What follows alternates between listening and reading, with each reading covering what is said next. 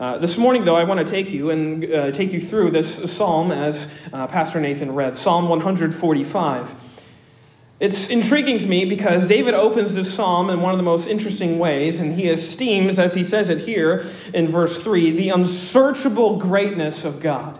Notice again verses 1 through 3. He says, I will extol thee, my God, O King, and I will bless thy name forever and ever.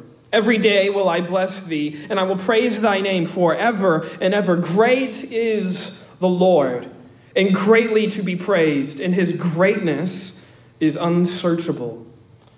To me, this is interesting because um, this description of God, Him being great, is, is fascinating because the idea of greatness is such an elastic term. By that, it can mean different things to different people we understand this idea of greatness. It's this thing of ascribing worth or value or importance or preeminence to a certain person or, or thing or what have you. But uh, the standards by which one measures greatness is often different depending on the person. Just ask someone, you can ask someone after church, what is the greatest song ever? You will likely get a hundred different answers because the way someone comes to that greatest song is different. Just like if you were to ask, who is the greatest basketball player ever, you would get a different answer. Because who measures the greatness is dependent upon that individual person, oftentimes. Uh, that's why this idea of greatness is such an interesting concept, because David is very adamant about the fact that God is great. He Notice how many times he mentions it just in verse 3 Great is the Lord, and greatly to be praised. His greatness is unsearchable. He's getting across something very certain, something that he is very confident in, something that he is very sure of. And this is what intrigues me so much because David calls God great, someone who is greatly to be praised. But if you were to look at David's life, I think you would be hard pressed to find a lot of external evidence of the fact that God was great to him and in him and through him. Just, uh, yes, David was the preeminent king of Israel. He brought Israel to its height of power and rule. But his rule was also plagued with untold amounts of controversy and conflict and scandal and strife and suffering. Not just in his monarchy, he went through constant battles and political scandals, but just think about his own family life too. It was upheaval from start to finish. David's life doesn't honestly feel that great. And I can honestly say that I wouldn't want to trade positions with David. From being anointed as a young child uh, as the great and future king of Israel to being on the run from his, the very kingdom that he has been destined to lead, he goes on the run and he's a fugitive of that kingdom for his whole adolescent years. And then when he's in the kingdom and he's sitting on the throne, his own son betrays him. There's rebellions, there's revolutions, controversy, conflict, strife, struggle. His was a life I would not sign up for. David's life doesn't appear all that great, and yet here you see it. David emphasizing the greatness of God. Why? Why do you think David is describing God this way? Why do you think he is uh, so sure of this part of God's life? I think it's because this greatness of God isn't something that he just is merely asserting. It's not just some vague, amorphous description of God that he's just great. I think this greatness of God is something that he experienced personally. The greatness of God and why he's so adamant throughout this whole psalm, and uh, actually throughout all of the psalms that David wrote, it's because he's, he's adamant about it because it's something that he has experienced firsthand. He has empirical evidence of God's greatness in his own life. He can look back on it you can know that firsthand that God was unsearchably great throughout his entire life. All the years, yes, even through all of those years of conflict and controversy and struggle and scandal, all those things, all of the mess that he had been through, he can look back and say, God is greatly to be praised. For three specific reasons, I think. From this psalm. I want to look at those reasons, these sort of lessons that David learns of God's greatness, because I think we, uh, as a church, ought to learn the same lessons too. Look at verses 4 through 7. Because here, I think God, we see here David's lesson about God is great in goodness. Look at verse 4. One generation, David says, shall praise thy works to another, and shall declare thy mighty acts. I will speak of the glorious honor of thy majesty and of thy wondrous works, and men shall speak of the might of thy terrible acts, and I will declare thy greatness. They shall, shall abundantly utter the memory of thy great goodness, and shall sing of thy righteousness. Here we have a lesson about God is great in goodness. And there's an intriguing phrase that I just love that actually just jumps out off of the page to me. And I think that it encapsulates all of what David is trying to say here in this little section. And it comes in verse 7. Look at it again, where he says, They shall abundantly utter the memory of thy great goodness. The memory of it. Here, David is saying, he's giving utterance and voice to the fact that he has experienced God's greatness, God's great goodness, I should say, throughout the course of his life. And it's something that he only, though, consciously discerns and, and recognizes by way of remembering it.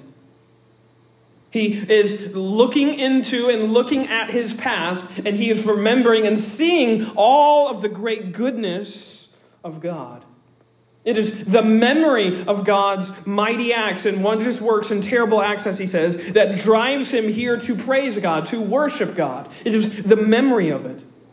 He's looking back, back on all of the events that he has been brought through, and that is what is now bringing him to his knees because he recognizes, as he looks back, that God has never been anything but good to him. And here, as it says in verse 6, where he describes the ter- thy terrible acts, he is literally brought to a place of astonishment, to a place of just jaw dropping wonder. At what? At these wondrous great goodness, at the wondrous great goodness of his God. He's standing here recollecting on his God's goodness for him. And this is what he's giving voice to here, as it says in verse 5, where he says, I will speak, I will utter, I will give voice to the glorious honor of thy majesty. Because he's looking back and seeing God's goodness, yes, through all of that mess that he's been brought through. Here, I, I can't help but think of that great hymn, the hymn that we oftentimes sing. Uh, Count your many blessings, name them one by one. And it will surprise you what the Lord has done. It's a great hymn. It's a, a, hymn that I think actually is ascribing an impossible task. And that's sort of the point. If, if you were to try and sit down at your desk and take a notepad out and try and count all of the ways that you have been blessed by God, you would not you would run out of paper before you ran out of blessings to count. And that's sort of the point. It's impossible to count all of these blessings. And such is the thing, the very truth, the very recognition that David comes to. Notice verse 2 again, where he says, Every day I'm going to bless you, I'm going to worship you, and I will praise thy name forever and ever. And yet, even then, he calls God's greatness unsearchable. Even then, after saying that I'm going to bless you every day for how good you've been, it is still, you are still inexhaustibly good. You are still unsearchably good to me. This is David's conclusion. He's coming to this uh, point where he realizes that there is no finding out the limits to God's goodness. Why? Because God, as it says there in verse 7, is great in goodness. The hymn inspires us to come to that conclusion. David does the same thing. And the whole point of this is that God's goodness is understood best in hindsight. This is what David is realizing here. He's praising the memory of God's goodness. Not that it was something that is only in the past, but it's something that he only realizes as he looks at the past as he looks at the things that God has brought him through, as he remembers all the ways that God has been good. And here, this is what he's inspiring the generation that is after him, too. Look at verse 4, where he says, One generation shall praise thy works to another. He is wanting and inspiring, and such is the inspiration for this very psalm, that the, the generations after him would likewise see the goodness of God in their own past. That God is great in goodness and that they too would be able to declare his mighty works for them, even when it doesn't look like he is there with him. That they too would be captured by this goodness. That they would be, uh, that they would know for certain that God's goodness is an unsaleable fact of history. You see, this is the truth that we, I think we have to come to. The fact is that there is never a time when God is not good. He is always good. He is great in goodness, and He always deals with us in that way, even when it doesn't look like it. Because it might seem like a false statement. If you look at your Facebook news feed, it might not feel, feel like God is great in goodness. But I assure you, he is. It is undeniably true. It's an unassailable fact of history that God is great in goodness. Yes, even in the most intense crucible of suffering and persecution, God is good even there. I think about uh, the very first days of the church in the first century when they were undergoing such intense persecution for their faith that they were being thrown into the Colosseum to be fed to lions because they had faith in this Jesus of Nazareth, this one that was rumored to have resurrected from the dead. Do you think it felt good for them in that time? I don't think so. And if those who survived those years, you know what they too could sing? They could sing of the memory of God's goodness that brought them through that time of grief and persecution and trial. And we too can sing that same chorus. Sing the chorus of the memory of God's great goodness. Oftentimes it doesn't feel like life is, life is good. You know, that, that silly, like, uh, I think it's a bumper sticker or a t shirt where it just is a smiling face and it says, Life is good. It doesn't always feel that way, though. It doesn't always feel like that is true. And I think it's because we are rarely able to discern what is happening other than what is happening right now. We can't discern the future.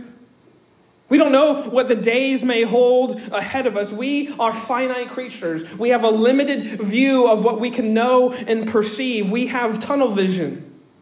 We can only see the right here and the right now. We don't know all of the things that God is orchestrating all around us, that God is working out all around us behind the scenes constantly. He is always working. We may only be able to see A, B, and C, but He is already working on X, Y, and Z ahead of us. He's working all the way. Why? Because He is infinite.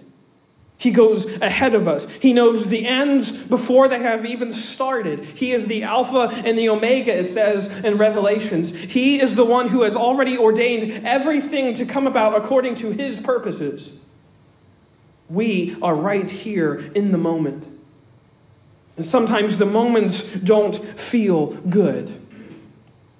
You know, they say hindsight is 2020. You can look back and get a really clear picture of what life was happening, what life was looking like. I would say this that the, that the Christian's hindsight is nothing but God's goodness. You can look back and you can sing of the memory of God's goodness. I'll give you an example. In 2017, I was hired by a church to be their student pastor. It was a position I had longed for for a long time. I had known for many, many years that God had wanted me had in ministry. So I looked at this opportunity as sort of the position, so to speak, as the plan for my life. Yet, I don't want you to, but if you were to look at my resume, uh, that would only, that position is only a blip on the radar. It only lasts about three months. And why? It's because I realized really quickly early on that I was not in the right place. That I had sort of jumped the gun of what God wanted me to do. So I went to this place. I was sacrificing. I was driving almost an hour to get to this place to uh, work in this church. I was being exhausted and strained and pulled because uh, I was still working a 40, uh, a, a 40 hour week job, plus this uh, position in this church on top of it. And I was trying to do all of these things because I thought that this is what God wanted me to do.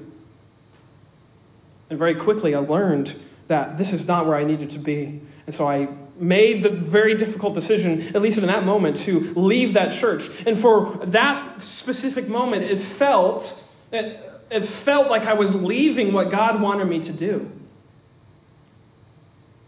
But all the while, God was teaching me. He was molding me. He was fashioning me, shaping me into the person that He wanted me to be. And in that moment, yes, it didn't feel good, but I look back on that experience now and I can definitely sing of the memory of God's goodness because He brought us out of that. And three years later, I'm your pastor at Stonington Baptist Church. I'm here serving out of all of the things that God has brought me and my family through, and that one especially, that one, including that one. In the moments, your trial, your controversy, your struggle is might not, and I will say probably definitely not, going to feel good. And that's because God's goodness is always understood in hindsight. You can see it. How God is graciously working out all of these things to His perfect ends, to His uh, d- divine purposes. When I left that church, I didn't think that God would bring me a, a thousand odd miles north to serve in a church. In that moment, I felt like the, my, quote, dreams of being a pastor were crumbling before me. God had a lot different plans, a lot better plans, a lot better plans than I had for myself. God is always at work, and He was always working so that we might see His goodness in front of our faces, in front of our eyes. God's goodness is always understood in hindsight. And I'll also say this that God's goodness is always better than we remember it. God is way better than you remember Him because your memory is also faulty. You probably forget some of the blessings, so when you sit down and count them, you're probably going to leave off a few. A few hundred, maybe. God is way better than you remember him. He's always been good, and we can be likewise confident, just like David, to sing of the memory of God's great goodness. But also notice, number two, look down at verses 8 through 9, because also God is great in mercy. Look at verse 8. The Lord is gracious and full of compassion, slow to anger, and of great mercy. The Lord is good to all, and his tender mercies are over all his works. Here, David offers, I think, the best description, the best succinct description of our Lord's character, of his disposition towards us. He describes God as what? Gracious, compassionate, slow to anger, and of great mercy. This, I think, is evident. If you look up mercy in the dictionary, it'll read like this Mercy is defined as compassion or forgiveness shown towards someone whom it is within one's power to punish or harm. Basically, mercy is defined as not punishing someone who totally deserves to be punished. And here, this is God's description of himself. Notice uh, David says that he is slow to anger. He has the right to be angry with his creation, but he is slow to anger. And instead, actually, of anger, he is merciful. He is dealing with us in great mercy. He does not pass eternal punishment on you and on me because uh, of, of what we have done, even though we most definitely deserve it. Instead, as he says here, he treats everyone, as it says in verse 16, every living thing, he treats all, every living thing with great mercy. Why? Because all of the iniquities and injustices that, that have been about in this world have already been paid for by Jesus. Therefore, he can deal with everyone in mercy. He is not giving someone what they deserve. He is not giving you and me what we deserve. Why? Because Jesus has already taken what we deserve. Jesus has already taken it on his shoulders. And here, David is giving voice to that promise the promise of the one day Messiah that would come through and deal with all of these injustices and iniquities. And he's giving voice to that wonderful truth that God is slow to anger and abounding in great mercy because of what his son has done. And here, I love what he says in verse 9. He says, The Lord, as he says, is good to all, and his tender mercies are over all his works. Here, David is also giving voice to another truth that I think is often unnoticed is the fact that God's mercy is everywhere, whether we believe in it or not. Whether you believe in Jesus or not, you breathe the same air. The Christian and the atheist live on the same planet, breathing the same air. That's mercy. That's God being slow to anger. Yes, even to those that reject Him, even to those that are not believing in Him. This is how expansive, how great, how marvelously wonderful this mercy of God is. It is allowing both the believer and the unbeliever to continue to live on this, on this planet. One writer says it this way that mercy is an air which we breathe, the daily light which shines upon us. The gracious rain of God's inheritance, it is the public spring for all the thirsty the common hospital for all the needy, and all the streets of the church are paved with these stones of great mercy.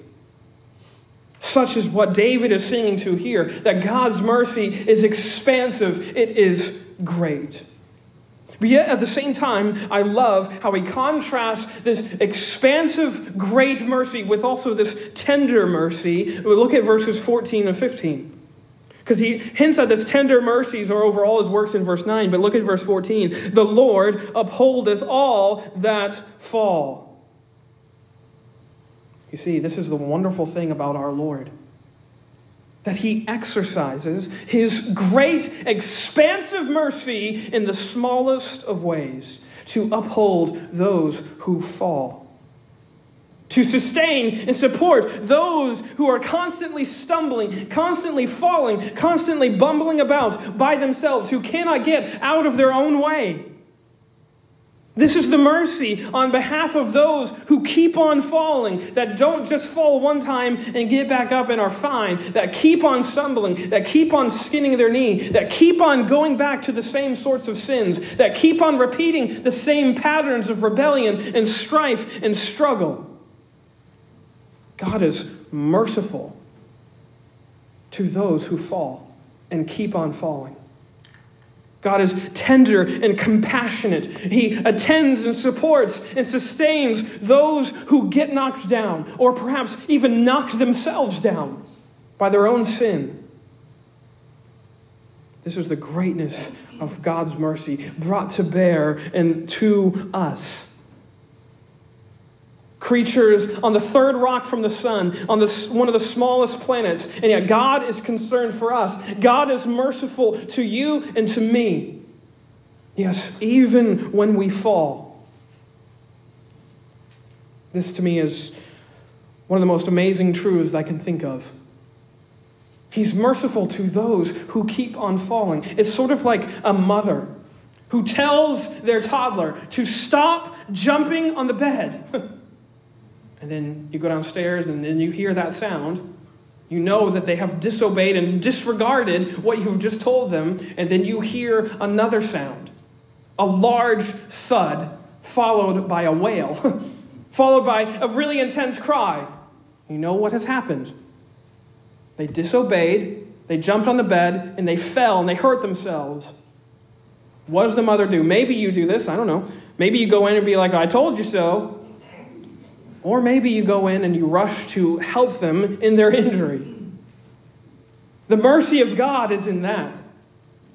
And a mother going to their son and tending to their injuries that they have inflicted upon themselves, that they have done by themselves disobeying. And what does the mother do? She rushes in and mercifully ensures her child's safety instead of berating them for what they shouldn't have been doing. That's God. That's the Lord who upholds all those who fall. We are like children, disobeying, jumping on the bed, thinking we're okay. And when we fall, what does God do? He comes beside us and He picks us up again exercising great, expansive mercy in the most small and tenderest of ways for we who keep on falling. He meets us in our willful rebellion, as it says in Romans 5, that He comes and demonstrates love for us even while we were yet sinners. Even there, in the midst of our sin, He dies for us. He exercises and exhibits great mercy by not letting us die, by Him taking on the death for our sins in Himself. He gives us mercy. By instead of condemning us to eternity and hell, he takes our condemnation for us, so that we likewise can sing with Paul in Romans 8 that there is therefore now no condemnation for them who are called the sons of God. There's none because Jesus has taken it. In mercy, he has taken it off of us. He deals tenderly with those who fall and keep on falling. David surely knew about this. David experienced this firsthand. That even after his great immoral fall, he is called the man after God's own heart. That he is known as one through whom God did great and mighty things. Why? Because God is great in mercy. But lastly, look at verse 10. God is great in goodness, God is great in mercy, but lastly, God is great in righteousness. Look at verse 10 where it says, all thy works shall praise thee, O Lord, and thy saints shall bless thee. They shall speak of the glory of thy kingdom and talk of thy power to make known to the sons of men his mighty acts and the glorious majesty of his kingdom. Thy kingdom is an everlasting kingdom, and thy dominion endureth throughout all generations. David is here praising the works of God. Here, lastly, God is great in righteousness. And you can see this as David is here praising the works that give way to the majesty of God's kingdom. And I love how David is describing this kingdom here. It would, it would almost appear as if David is describing something that he has seen, that something he has been through and walked among its walls. But of course, David had not seen God's kingdom and he would not in his own lifetime. He was only promised this kingdom. David was given the promise of this kingdom that would come about. Yet he is so sure about it. He is so confident that God would bring this kingdom to bear onto this world because he knew of God's greatness. That's why he's singing of it, talking about it so fervently, so adamantly. He is sure, even yes, despite all of the, of the odds, about, despite all of the surrounding evidences, he is sure that God is going to deal with him in a righteous future because he has dealt with him righteously in the past. The kingdom wasn't fulfilled in David's days, and my friends, even yes, and even now, the kingdom is not yet fulfilled. God's kingdom is still a future prospect something we look forward to Him bringing about in our world. It is something that we look fervently forward to. But we likewise can be just as confident as David was. He was confident that this kingdom would come about, that this kingdom would be everlasting, that it would have no end, it would have no failures, no weaknesses, no iniquities. Nothing about it would be tainted by sin. It would be a kingdom, as he says later on, of righteousness. Why? Because he says in verse 17, the Lord is righteous in all his ways and holy in all his works.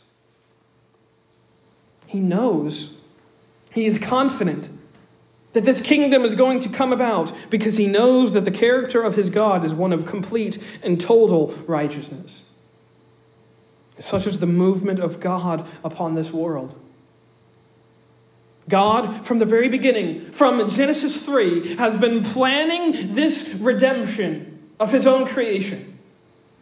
He's been moving everything forward in every, all points and times in man's history to establish redemption and to establish his righteous kingdom on this earth. And the chief emblem of that kingdom is righteousness. He established this, yes, through his son, Jesus Christ.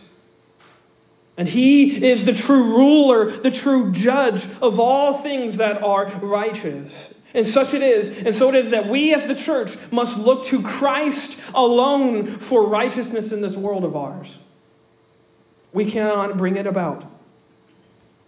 You and I, as we've seen in Mark uh, in our study, we are incapable of bringing in the kingdom of God. Why? Because we are fickle, fail, frail human beings.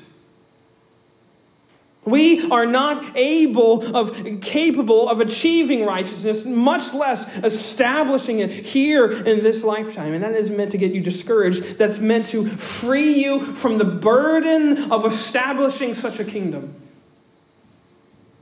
The burden is not on you to establish a righteous kingdom. As Jesus himself says in Matthew chapter 16, I will build my church, and the gates of hell will not prevail against it. He is going to be the one that builds it. He is going to be the one that guards it. He is going to be the one that sustains it. The responsibility then for you and I is one of faithful dependence on God to do the work that He's going to do.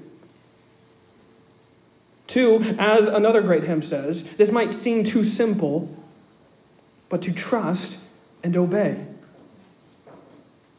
That's what it comes down to. Guess what? You're here this morning. I'm going to already spoil Ecclesiastes for you. You want to know how Solomon ends the study of Ecclesiastes? Two things fear God and keep his commandments.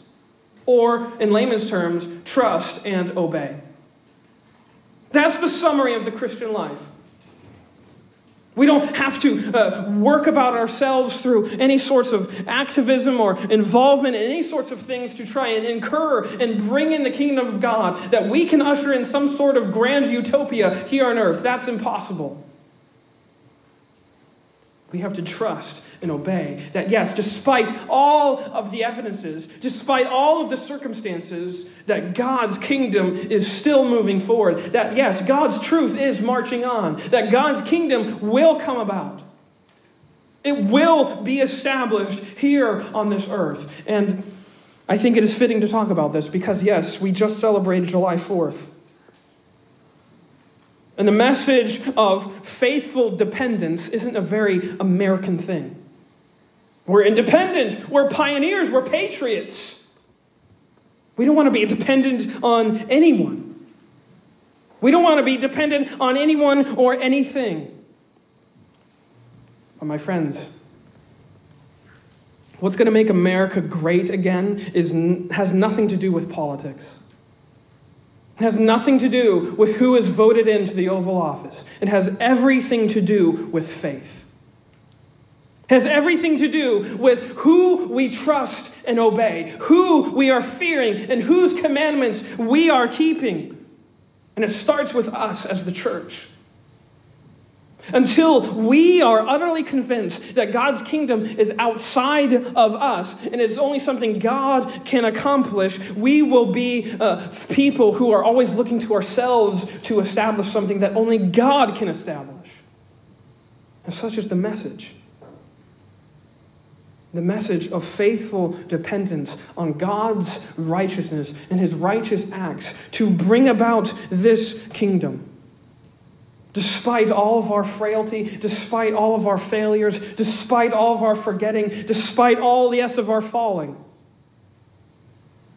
that God will bring in this kingdom and it will be a kingdom of utter and complete and total righteousness. Where, yes, as it promises, there will be no fear, there will be no death, there will be no more dying, there will be no more sickness, there will be no more crying, there will be no more injustice, there will be no more prejudice or bias, there will be nothing but love and purity and holiness and righteousness. Why? Because it will be a kingdom established by God, not by frail, fickle human beings. It'll be a kingdom with the true and better king sitting on its throne, not a decru- corrupt magistrate, not anyone who's been bought off. It'll be a kingdom ruled by the one who is righteous in and of himself. This is what makes God great. He is great in goodness. He is great in mercy. And He is great in righteousness. And it's all of this for us. He is all of those things for His own glory, and yes, for us, for you and me here in this room. And this is the point of the psalm to remember God's great goodness and great mercy and great righteousness. To sit and reflect and know that God has been great in all of these ways in the past. Therefore, we can be sure, we can be confident, we can be utterly uh, convinced that He's going to be great in all of these ways in the future. Therefore, we can live in the present, knowing that He has all of these things worked out in Himself. He has all of these things orchestrated and ordained and purposed in His timing and His divine will. Therefore, we can live in the present in faith, trusting and obeying in His greatness for us. Let us pray at this time.